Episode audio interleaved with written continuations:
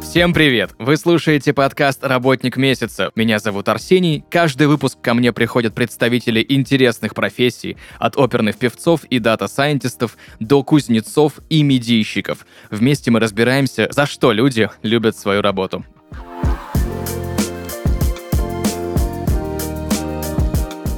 Друзья, и сегодня в подкасте «Работник месяца» Егор Газаров, директор департамента по бизнес-аналитике. Егор, привет! Привет, спасибо, что позвали. Я очень рад тебя сегодня слышать, и у меня к тебе есть огромное количество вопросов. Давай разберемся, кто такой бизнес-аналитик и чем он занимается. Да, договорились. Тут э, сразу скажу, что ответ у меня будет не универсальной правдой, а про то, как то работает Ламода. И абсолютно можно не удивиться, если в другой компании окажется, что бизнес-аналитика — это немножко другая специальность. Никто из нас не обманывает, просто разные компании по-разному определяют. Поэтому я вот про Ламода Tech э, расскажу сегодня подробнее. Но если вот коротко отвечать на этот вопрос, у нас бизнес-аналитик — это специалист, который, используя данные и различные механизмы их обработки, визуализации и так далее. Про них мы тоже, я думаю, подробнее поговорим. Но самое главное, помогает бизнесу отвечать на вопросы, которые сейчас стоят перед различными бизнес-функциями. Вопросы могут быть совершенно разные. Как правило, это что-то стратегически важное, нетривиальное, где ответ не очевиден. Но, в принципе, это довольно близко к понятию еще дата-аналитика,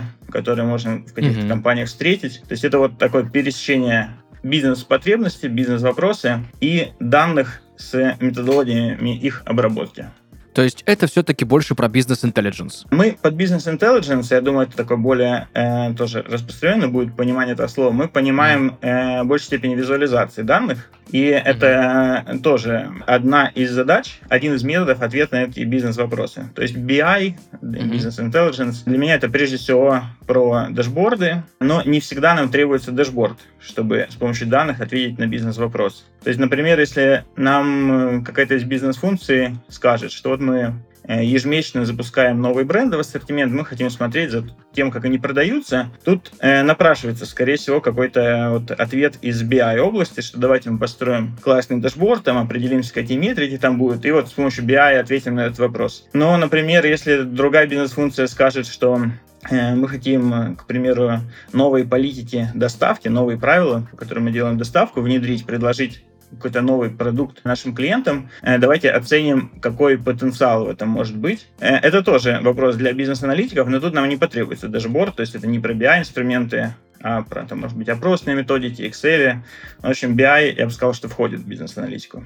Окей, где этому можно научиться? Это отличный, мне кажется, вопрос, потому что реально вот мы находимся в той стадии развития профессии, когда нельзя сказать, что мы нанимаем специалистов, у которых в дипломе написано бизнес-аналитик. И прежде всего, наверное, потому что нет такого рынка вот профессионалов, в которых было бы так написано. Есть, мне кажется, несколько путей, как можно прийти в бизнес-аналитику. Я вначале сказал, что в моем понимании это такое вот пересечение бизнеса и пересечение каких-то методик обработки данных. И вот, по сути, из этих двух маршрутов люди в бизнес-аналитику и приходят. Вот мой опыт э, как раз больше со стороны бизнеса. То есть до Alameda Tech я работал в Procter Gamble, работал в Boston Consulting Group, и я там не, не был аналитиком данных, больше занимался э, бизнесовыми вопросами. Другая крайность, откуда можно прийти, это совсем что-то компьютерное и математическое. То есть человек, допустим, математик, специальности или э, физик, э, обладает очень сильным именно математическим, аналитическим аппаратом, может быть, особо с бизнесом даже и не пересекался, но вот приносит эти скиллы. И в конечном итоге, когда из этих двух путей люди приходят, они потом вторую часть добирают, через курсы, через обучение на работе, через просто, может, какой-то профессиональный интерес, чтение книг и так далее, и так далее. И в конечном итоге вот эти две вещи э, имеют в себе развитые. И, конечно, здесь, э, поскольку нет вот этого рынка людей, с дипломом бизнес-аналитика. Э, эту потребность закрывают различные курсы. Сейчас все мы знаем очень много, если набрать в интернете курсы «Хочу стать там аналитиком данных», «Хочу стать бизнес-аналитиком», там э, куча всего в поисковых системах э, выйдет. И, в принципе, это зачастую неплохой способ тоже для старта, добрать вот недостающего и дальше уже прийти и с позиции младшего специалиста начать потихоньку расти, развиваться в профессии. Как ты считаешь, нужно ли в качестве бэкграунда какое-либо высшее образование, там, экономическое, математическое, возможно, что-нибудь связанное с программированием, да? Либо же не обязательно и этому можно научиться по курсам и, как ты потом сказал, приходить в компанию и добирать, будучи джуном? Хочется сказать, что э, как бы мы э, современные и не обязательно смотрим на наличие диплома, но правда жизни оказывается такая, что диплом не играет определяющей роль, то есть нет такого, что вот у тебя а, аналитик в дипломе не записан, значит, извини, ты нам не подходишь. Но высшее образование — это, мне кажется, такой индикатор, что человек на определенном уровне сложности задач с ними справлялся. Это пускай не образование, например, по аналитике, но это часто признак того, что, например, в области физики, мы как бы физикой не занимаемся в КБА, но в области физики, если человек справлялся с расчетными, с аналитическими задачами, значит, наверное, в области продажи товаров фэшна и лайфстайла он тоже будет справляться. Но это, конечно, важнее для вот особенно стартовых э, ролей, посмотреть, как образование связано вообще с областью, которой человек будет заниматься. Э, чем дальше идти вот по э, развитию карьеры, там, конечно, уже больше играет роль опыт работы. Э, но я, честно говоря, э, у меня в департаменте порядка 30 человек, не, не вспомню кого-то, кто без высшего образования, может быть, сейчас забыл. Но в целом оно, по, по сути, есть. Оно важный индикатор, особенно при приеме на начальные должности. Но это не какой-то билет, единственно возможный бизнес-аналитику и такой как бы билет на успех в бизнес-аналитике скорее как один из индикаторов. Слушай, ты вообще ни разу не первый человек, который мне говорит о том, что если сейчас и смотрят на высшее образование, то не как хард, да, скилл, а как какой-то софт, который просто показатель того, что человек может закончить какой-то долгий проект. И я уже немало об этом говорил в предыдущих выпусках с другими гостями, и другие гости тоже говорили. То есть сейчас это прям такая устойчивая тенденция. Наверное, да. Наверное, мы еще не перешли вот такой режим, что настолько у нас сильные э, методы отбора, что мы кого угодно с улицы можем с нуля оценить, даже если он вообще там в университет и в школу не ходил. Это достаточно сложно для компании, да, вот понять, что все-таки это упрощает, будем э, откровенно, если мы видим, что человек окончил, там, не будем э, конкретно вуз, например, рекламировать, но какой-то престижный вуз, факультет, где мы знаем, что проверяют очень надежно, для нас это тоже проще в отборе, что мы уже понимаем, ну какой-то минимум, какая-то база есть. Это своего рода бренд. Как мы когда выбираем, где совершить покупку, ну можно потратить неделю, очень хорошо изучить все бизнесы в этой нише и такое суперкачественное решение рассчитать. Но зачастую нам проще сказать, что вот эта компания ну, я знаю, она делает неплохую там газированную воду или бургеры, я там сейчас куплю и буду уверен, что как, как минимум не будет каких-то совсем фундаментальных проблем. Расскажи, пожалуйста, более подробно о компании, в которой ты работаешь. Компания, в которой я работаю, называется Lamoda Tech. Это подразделение, где объединены специалисты в области IT, в области аналитики данных, которые разрабатывают digital-продукты, разрабатывают аналитические инструменты для миллионов пользователей Ламода. Ну, Ламода, я думаю, многим слушателям известно, это онлайн-магазин, который фокусируется на fashion, lifestyle сегментах, ну, то есть то, что вокруг модной одежды, обуви, товаров для дома, красоты и так далее. То есть это e-commerce, у нас в чистом виде продажи идут через сайт, через приложение, ну, получать их, как и во многих магазинах можно везде, там, в пунктах выдачи, торговые представители домой приедут. Вот э, такая задумка. Но, соответственно, Lamoda Tech, мы именно специализируемся на технической части поддержки всего этого бизнеса. И туда вот входят два больших блока это IT и это дата и аналитика. Я, соответственно, представляю второй блок. Более подробно разберем, чем ты занимаешься конкретно в подразделении Ламода Tech в аналитике, да, ты директор департамента по бизнес-аналитике, что входит в твой круг обязанностей, компетенций, навыков и так далее? Я, наверное, в двух словах еще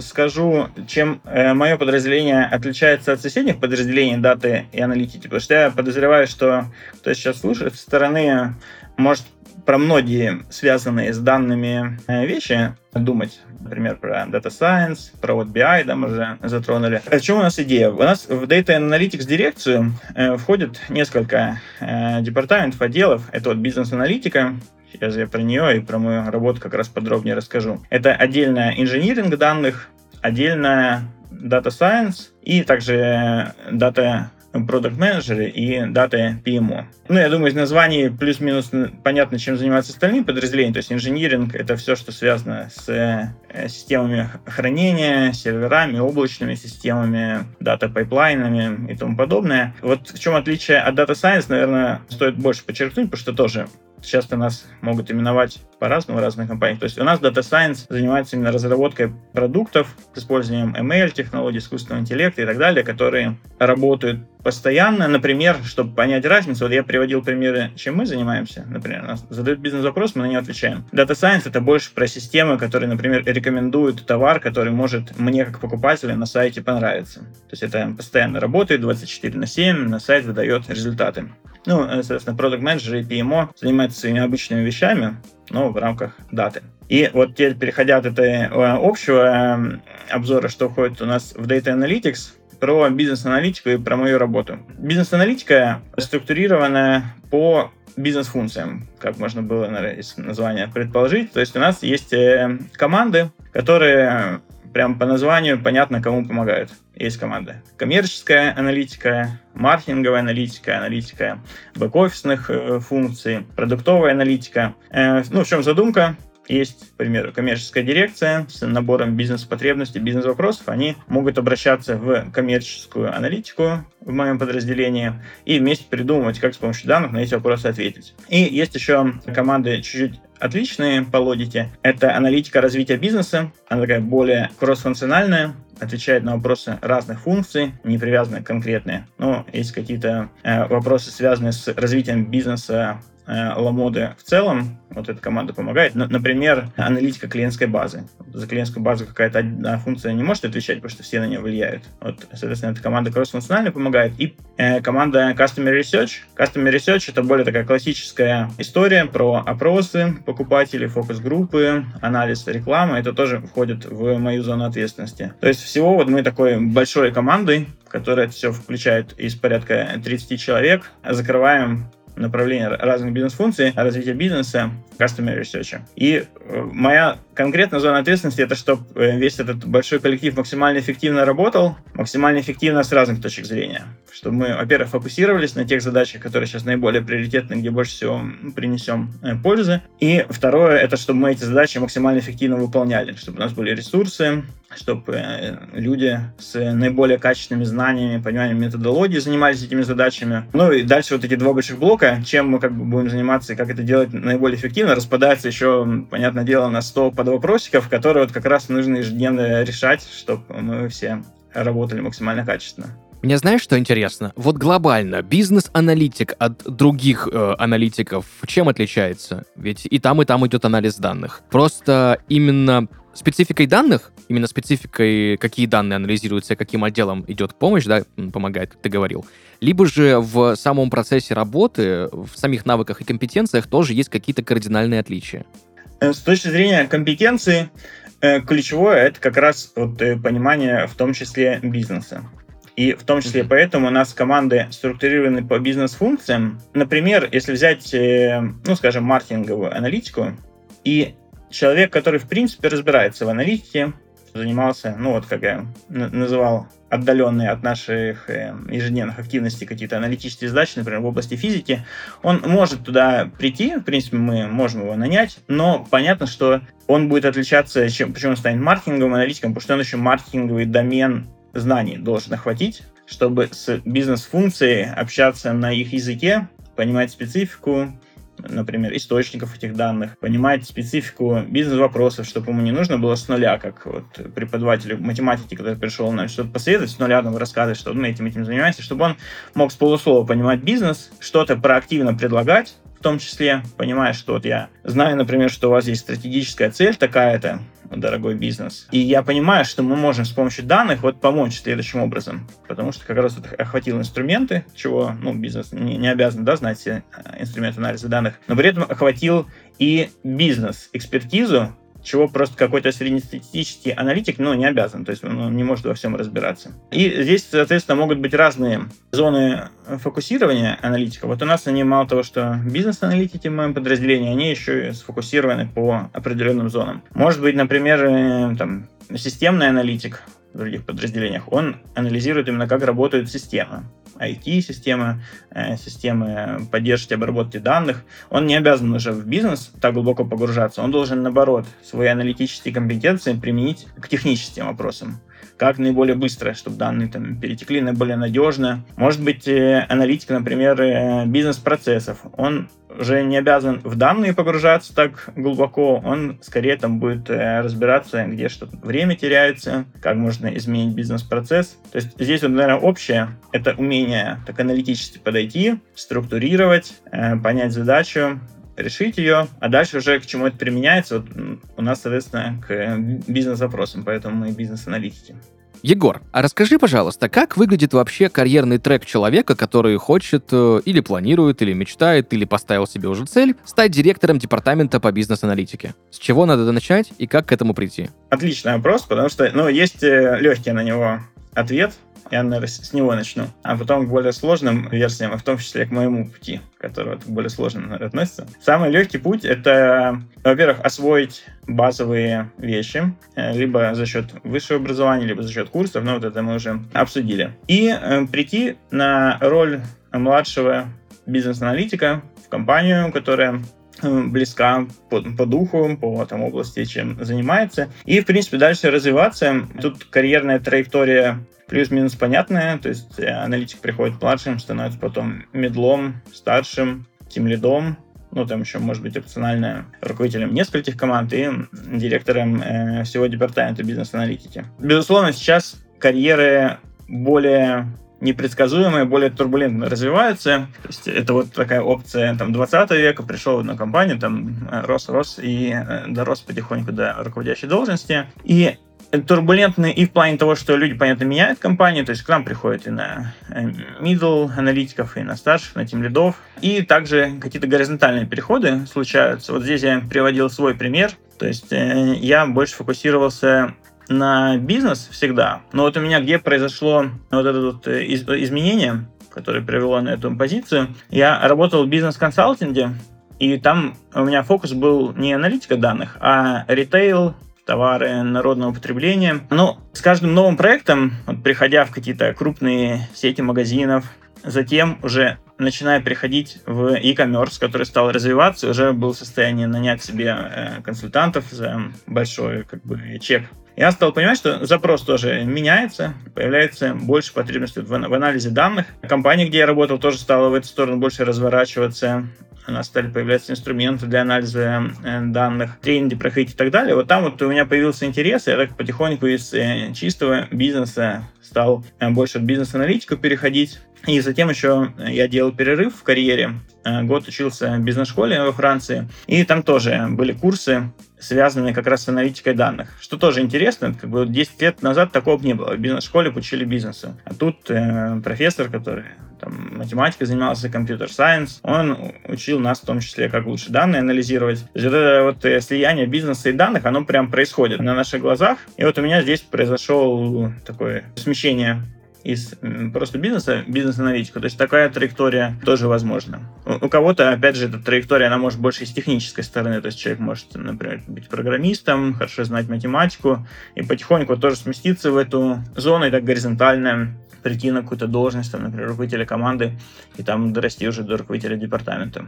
Как в среднем проходит твой рабочий день? Э, большую часть, честно скажу, не в анализе данных, как могло бы из названия показаться, а во встречах, как, наверное, у большинства твоих гостей. Ну, э, встреч тоже, я думаю, можно разделить. Один класс встреч — это обсуждение как раз с бизнес-стейкхолдерами, потому что я рассказал, да, разные команды, у нас э, разные бизнес-функции отвечают, и хочется поучаствовать в максимальном количестве встреч, где самые стратегические задачи обсуждаются.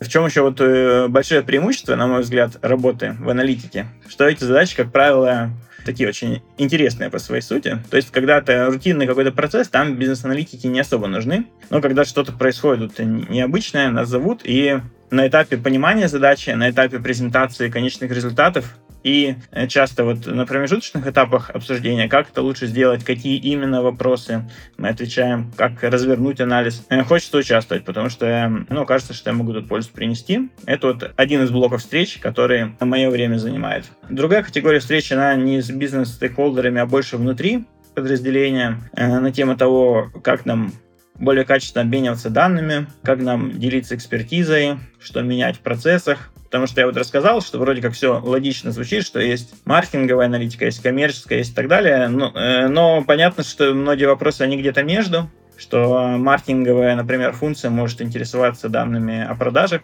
ну и не может, а должна и интересуется. Так же, как коммерческая функция интересуется данными о том, что происходит э, в рекламных кампаниях, какой у нас э, трафик на сайте. И это все вот пересечение нужно тоже придумать, как их нам максимально эффективно отрабатывать, какая команда поможет. Вот это, наверное, второй такой блок встреч. Ну и помимо встреч все-таки остается время на то, чтобы э, поработать, особенно над финальными материалами, которые которые э, наиболее сложные такие комплексные задачи, описывают выводы, как, как лучше подсветить этот вывод, что мы можем добавить, убрать, чтобы, ну, как правило, у бизнес-аналитиков очень много аутпута их работы, то есть там очень много расчетов, графиков, вот что именно мы должны вынести на уровень правления компании, показать, чтобы наиболее сильно помочь принять хорошее бизнес-решение, вот это вот ответ, где уже я чувствую ну, большую свою ответственность помочь.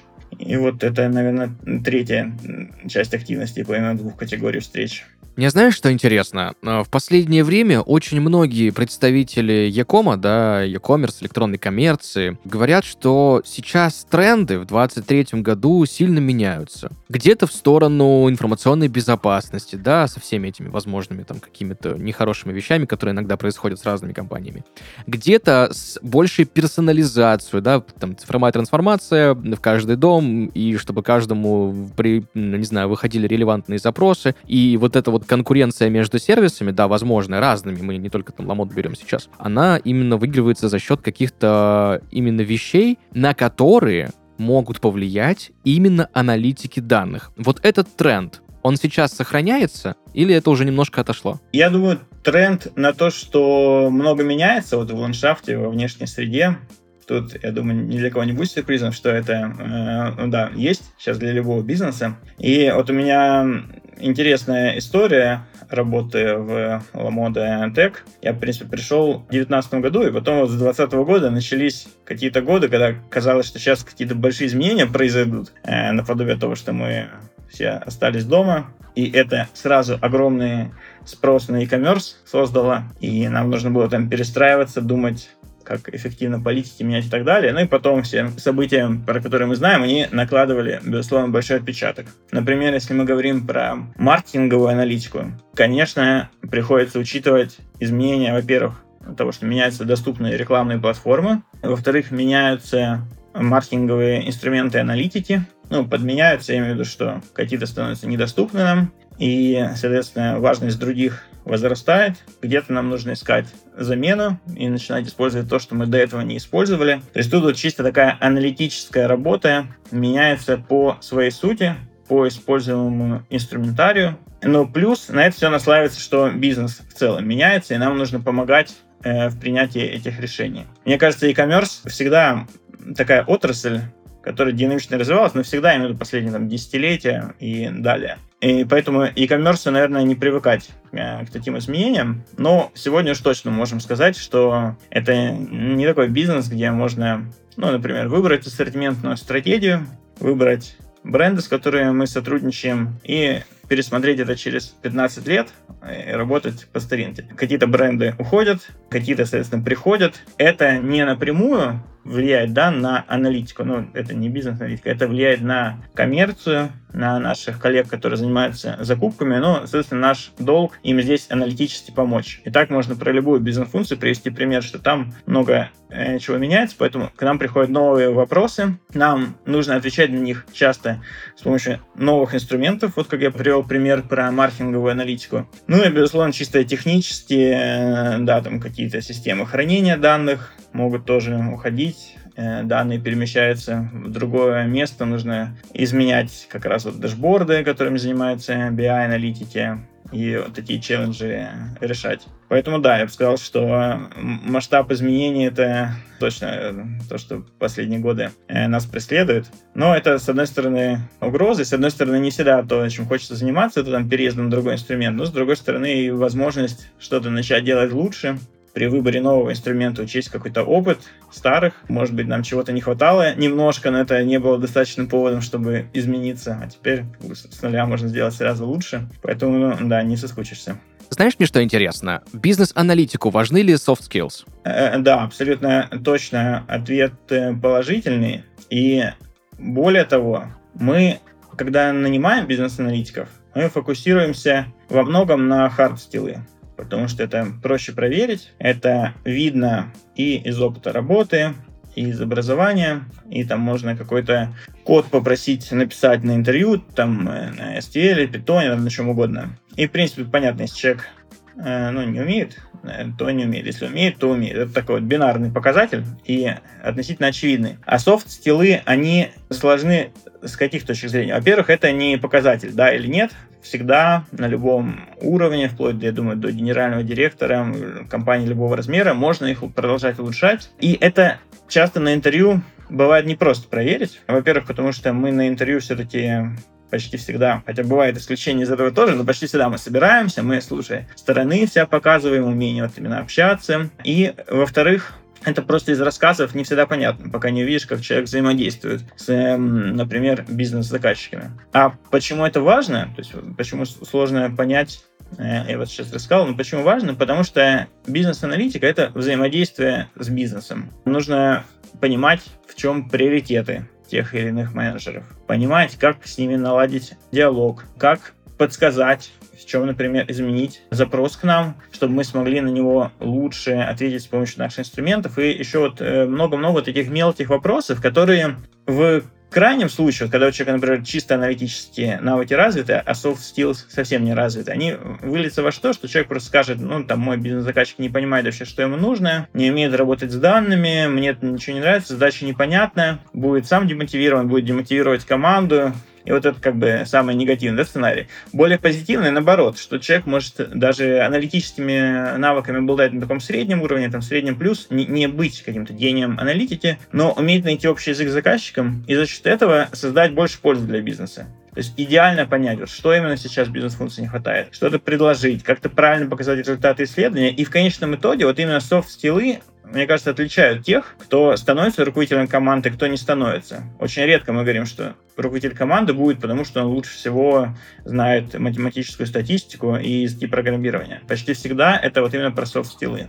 Какие ошибки на твоей практике, по твоему опыту, чаще всего совершают начинающие бизнес-аналитики? А вот тут, кстати, ответ прям почти полностью вытекает из прошлого обсуждения, потому что самое, мне кажется, распространенное — это вот такой подход, что я умею хорошо работать с данными, э, знаю математику, все, что там под капотом. Поэтому мне нужна идеальная описанная, формализованная задача, которую я решу. И вот э, прям то, что получилось на выходе, там какой-то э, скрипт, например, или там набор данных, скину. Это правильный ответ. Э, пользуйтесь. И, то есть э, наиболее частая ошибка — упустить составляющую софт-стилов. Во-первых, понять, что они будут идеально формализованные задачи, что это наша задача, такой диалог провести с бизнесом, чтобы задачу понять наиболее глубоко, а не обижаться, что нам ее не описали. А во-вторых, даже самые идеальные правильные результаты, они не отвечают зачастую на бизнес-запрос. Нужно помочь их интерпретировать, объяснить, как, какой вывод из этих данных, донести, иногда провести несколько встреч, иногда провести встречи с разными э, людьми. Это вот как в школе, я помню, меня тоже всегда напрягало, что, ну, я же правильно там посчитал ответы, а почему за оформление мне снизили оценку. И вот это вот оформление, умение правильно донести, оно на самом деле как раз э, играет важную роль. Ну и понятно, может быть, просто человек не освоил э, хард-скиллы, там, ну, как бы с этим понятно, что делать, нужно просто осваивать. Но вот это реже встречается, чем хард-скиллы достаточные, а софт-скиллы не позволяют нормальное взаимодействие наладить. Следующие вопросы я задаю практически каждому гостю, кто приходит в подкаст «Работник месяца». Егор, за что ты любишь свою работу? Наверное, три вещи назову. Первое — это то, что она супер не скучная и супер интересная. И почему? Потому что это как раз вот эти все сложные вопросы, нестандартные вопросы. И это действительно участие в наиболее важных обсуждениях по всей компании, то есть в разных функциях. Очень хорошо формирует понимание, как вообще работает e-commerce, что кого волнует. Вот, это первое. Второе, это команда, Это, наверное, такой попсовый ответ, но на самом деле для меня супер важный. И я когда вот, э, переходил со своего прошлого места работать со многими компаниями, общался, и вот на таком уровне, когда ищешь уже позиции директоров, ты понимаешь, что на самом деле там не так играет роль разница, не знаю, там в компенсации, в, не знаю, в рабочих часах, там расположении офиса и все такое, а больше вот с кем ты будешь э, работать, насколько ты растешь, общаясь с этими людьми, насколько они заряжены. И я вот прямо это чувствовал, когда общался с компанией, и очень этим доволен, и пытаюсь дальше продолжать, нанимая новых людей в команду. Потому что, мне кажется, от этого общее счастье, вот как человека, даже не как сотрудник, очень сильно зависит. Все-таки мы там проводим много времени. И третья вещь — это сама отрасль. У меня э, вся карьера, она где-то вот вокруг consumer goods, э, ритейла. Ну, во всем этом, мне кажется, e-commerce это наиболее интересная часть, где можно быть, потому что она супер динамичная, она такая не, не до конца понятная. То есть компании по всему миру в e-commerce борются над какими-то вопросами, как вот правильно создать такую прибыльную бизнес-модель. То есть нет очевидных ответов, как в каких-то индустриях, которые по сто лет существуют. Там плюс-минус понятно, надо применить правильно. Поэтому тут э, супер интересно, супер динамичная и такая, ну, растущая плюс отрасль. В растущей отрасли, как правило, интереснее. Есть ли что-то, что тебя раздражает в твоей работе? Наверное, совру, если скажу, что нет, потому что в любой работе что-то такое есть. Но Первое, что приходит на ум, это есть вот такое ощущение, что можно было еще больше эффекта принести, на еще большее количество вопросов ответить, если бы э, хватало, например, ресурсов. И Сейчас мы ну, растем как компания и все такое, но все равно вот это ощущение остается, что даже вот со всеми людьми, которых мы добавляем в аналитику, все равно остаются вопросы неотвеченные. Если на это посмотреть как бы логично, так это с холодной точки зрения, это всегда будет. То есть даже если у нас будет сидеть 5000 бизнес-аналитиков, все равно останется вопрос, на который мы не ответим. И такие вопросы, я думаю, остаются и в Амазоне, и в Гугле. Но все равно часто такое ощущение, что такая классная вещь, так хочется, чтобы мы над этим поработали, там что-то посчитали, помогли запустить и принесли э, компании и клиентам э, пользу. Но сейчас пока не можем. Оставим это на будущий квартал, там, приоритизируем. Но с этим ощущением приходится смириться, не, не уйти. Спасибо тебе большое за сегодняшний разговор, за погружение в твою профессию, за то, что рассказал тонкости и нюансы работы в качестве директора департамента по бизнес-аналитике в Ламода Тек. И у меня к тебе есть еще один вопрос в завершении. Что бы ты мог посоветовать начинающему бизнес-аналитику, либо же человеку, Представим себе ситуацию, допустим, я прихожу к тебе, я вот не ведущий подкаста «Работник месяца», а ну, вот выбираю свой карьерный трек и говорю тебе, Егор, вот я хочу стать бизнес-аналитиком. Что бы ты мне посоветовал? Первый совет универсальный для любого желания стать кем-то. Мне кажется, нужно постараться найти среди своих знакомых или знакомых знакомых, кого-то, кто в этой области работает, и попросить быть таким проводником, подсказывать, какие книги, какие курсы, э, да даже начиная с самого базового вопроса, попросить рассказать вот примерно в формате как раз этого подкаста, за счет, за счет чего мне этот подкаст очень нравится, что да, вот рассказываем, как оно на самом деле происходит. Ну вот так вот э, пообщаться, может быть, какие-то свои гипотезы проверить, потому что может быть такое, что я вот хочу быть бизнес-аналитиком, потому что можно свой день сидеть перед компьютером и что-то считать. Я там не люблю людей. И этот человек скажет, да нет, слушай, там на самом деле половина э, дня это общение. И тут сразу, ну, тогда буду тем-то другим. Вот первое, это найти человека, который расскажет без купюр и направит. Второе, это не затягивать с тем, чтобы начинать пробовать, э, Потому что очень часто мы думаем, вот э, классно быть кем-то, для этого нужно, наверное, сейчас три года учиться, и потом, может быть, попробовать. И там уже и запал пропадет, и то, что учил три года назад, устареет. Сейчас многие компании нанимают младших бизнес-аналитиков. И если есть, например, опыт в бизнесе плюс какое-то техническое понимание из университета, можно подтянуть базовые вещи, пойти пробовать и уже на месте разбираться. На месте учиться там в какой-то степени на своих ошибках, но старшие коллеги помогут. И через вот этот опыт э, расти дальше. То есть не пытаться делать одному без советов и, наверное, не пытаться дойти до какого-то идеального состояния, когда можно прийти и прямо на интервью люди поймут, что ты вообще самый крутой бизнес-аналитик, и как тебя еще не наняли, сразу тебе предложат старшую должность. Это не обязательно. Можно расти по ходу, это будет более быстрый и более качественный рост. Отличная рекомендация. Благодарю тебя. Спасибо большое. Друзья, сегодня в подкасте «Работник месяца» директор департамента по бизнес-аналитике Ламода Тек Егор Газаров. Егор, еще раз тебе моя благодарность за сегодняшний выпуск и за сегодняшний разговор. Спасибо, было очень приятно пообщаться. Это взаимно. Друзья, на этом у нас все. Услышимся, как всегда, в следующих выпусках. Пока-пока.